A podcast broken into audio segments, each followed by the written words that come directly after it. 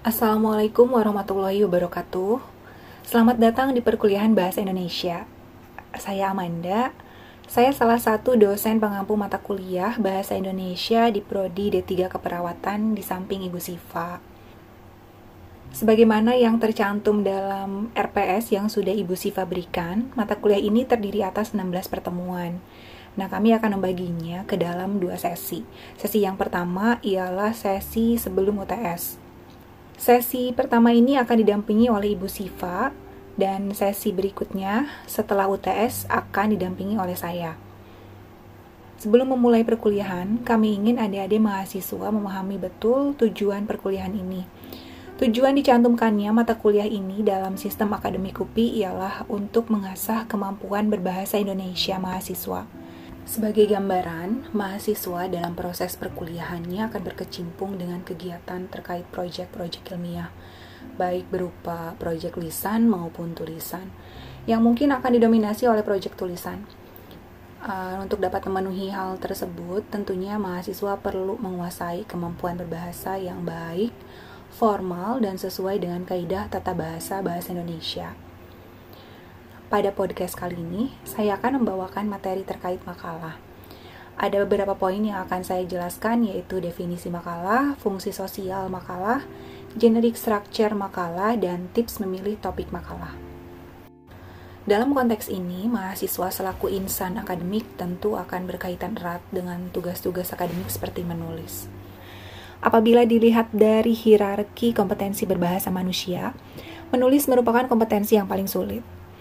Uh, mari kita lihat urutan kompetensi berbahasa pada manusia, yaitu mulai dari mendengar, berbicara, membaca, dan menulis.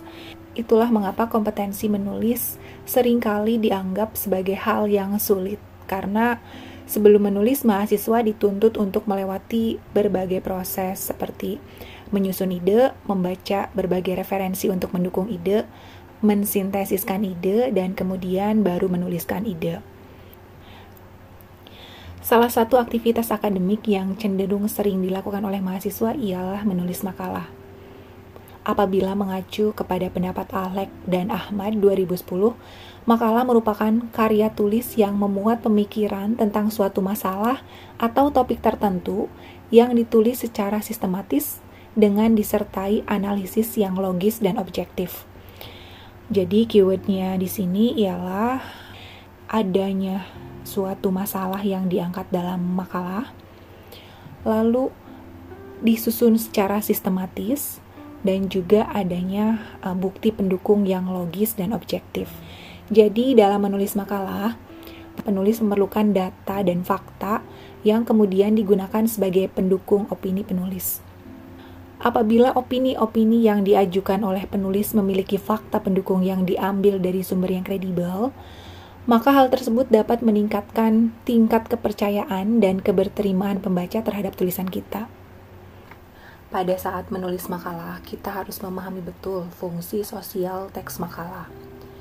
Apabila kita menyadari fungsi sosial suatu teks, maka kita akan cenderung berusaha untuk memenuhi fungsi sosial tersebut, karena itu menjadi tujuan pembuatan teks. Dalam konteks ini, fungsi sosial makalah ialah meyakinkan pembaca bahwa topik yang ditulis dengan dilengkapi penalaran logis dan sistematis memang perlu untuk diketahui dan diperhatikan. Berdasar pada fungsi sosial yang diusungnya, teks makalah memiliki beberapa sifat-sifat, yaitu objektif, tidak memihak, berdasar fakta, sistematis, dan logis. Hal lain yang perlu diperhatikan dalam pembuatan teks ialah kita memahami struktur generiknya, karena teks yang dibuat dengan menggunakan susunan retorika ide yang lazim digunakan oleh masyarakat, maka peluang dapat dipahaminya pesan yang diusung dalam teks itu uh, semakin tinggi. Struktur generik atau sistematika makalah menurut Resmini yaitu bagian awal, bagian inti, dan bagian akhir. Bagian awal terdiri atas halaman sampul, kata pengantar, daftar isi, daftar tabel. Kemudian bagian inti terdiri atas pendahuluan, latar belakang, masalah atau topik yang akan dibahas, tujuan penulisan makalah, teks utama atau pembahasan topik secara mendalam, uh, dan penutup. Kemudian bagian akhir terdiri atas daftar rujukan dan lampiran. Hal berikutnya yang penting untuk diperhatikan sebelum menulis makalah ialah pemilihan topik. Berikut ini akan dipaparkan beberapa saran pemilihan topik. Yang pertama, kemampuan penulis. Hal ini berkaitan dengan linearitas pengetahuan penulis dan topik yang dibahasnya. Sebagai contoh, mahasiswa keperawatan disarankan untuk memilih topik seputar keperawatan karena hal tersebut familiar dengan dunianya sehingga cenderung akan menghasilkan pembahasan yang mendalam dan komprehensif. Kemudian saran yang kedua ialah ketersediaan bahan pendukung atau referensi. Dalam hal ini penulis harus memastikan topik kajiannya akan memiliki sumber pendukung yang mudah ditemukan dan kredibel. Sehingga pada saat tahapan pembahasan topik, penulis tidak akan kesulitan dalam mencari fakta pendukung opininya. Saran yang ketiga ialah kebaruan topik. Selain kebaruan topik, sifat topik yang unik dan menarik pun dapat meningkatkan minat pembaca untuk membaca makalah kita. Saran yang keempat ialah manfaat yang diusung suatu makalah. Dalam hal ini, penulis harus memikirkan manfaat topik yang dibahasnya, karena semakin bermanfaat suatu makalah, semakin berpotensi menarik minat pembaca. Itulah pembahasan mengenai materi makalah. Semoga paparan ini dapat bermanfaat pada saat ada-ada menyusun makalah ataupun proyek-proyek ilmiah lainnya.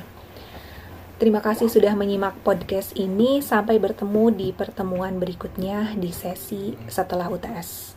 Wassalamualaikum warahmatullahi wabarakatuh.